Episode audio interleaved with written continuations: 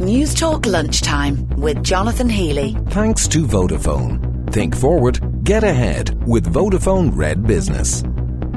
Gerard Craughwell, Ireland's newly elected independent senator. Congratulations. What do you say to those who elected you, Gerard? Uh, what can I say, Jonathan? Thank you very much. You've made me a very happy man today. Um, you, you're saying you're going to stay independent. Um, are you going to make life difficult for government? No, I have never been a person to make life difficult, um, but I am a person who needs a rationale in order to take a particular uh, position. So I would expect um, that government would have a liaison for independents now in the Seanad, and uh, that that liaison would be there to deal with any issues that we might have before a vote would be taken.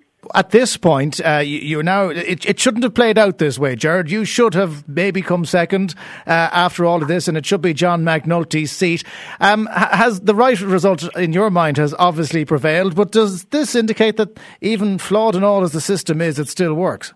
No, no, it does not. I mean, I'm delighted to have been elected, um, uh, but there is an urgent need for reform of the Seanad, and that is uh, that is particularly uh, my focus now. Uh, that's why I ran for this election, and that's why uh, I wanted to be in Seanad there. And I didn't think I'd get this far. I thought I would have highlighted the lack of democracy, but now uh, that I am there, it gives me a chance to start working towards the reform that is urgently needed. Finally and briefly, what do you say to John McNulty? Uh, this should have been his day if things had gone differently. Um, he, he has to go back and face the electorate in Donegal now if that's his choice. Uh, quite despondent, I would imagine, today. What do you say to him? Well, I say to both candidates, Catherine Seeley and uh, John McNulty, commiserations. It's not easy to put yourself before the public, um, uh, put yourself into the glare of the public if you want.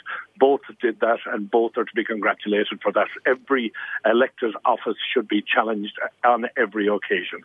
Uh, so I do feel for both. News Talk Lunchtime with Jonathan Healy. Thanks to Vodafone. Do business your way with Vodafone Red Business.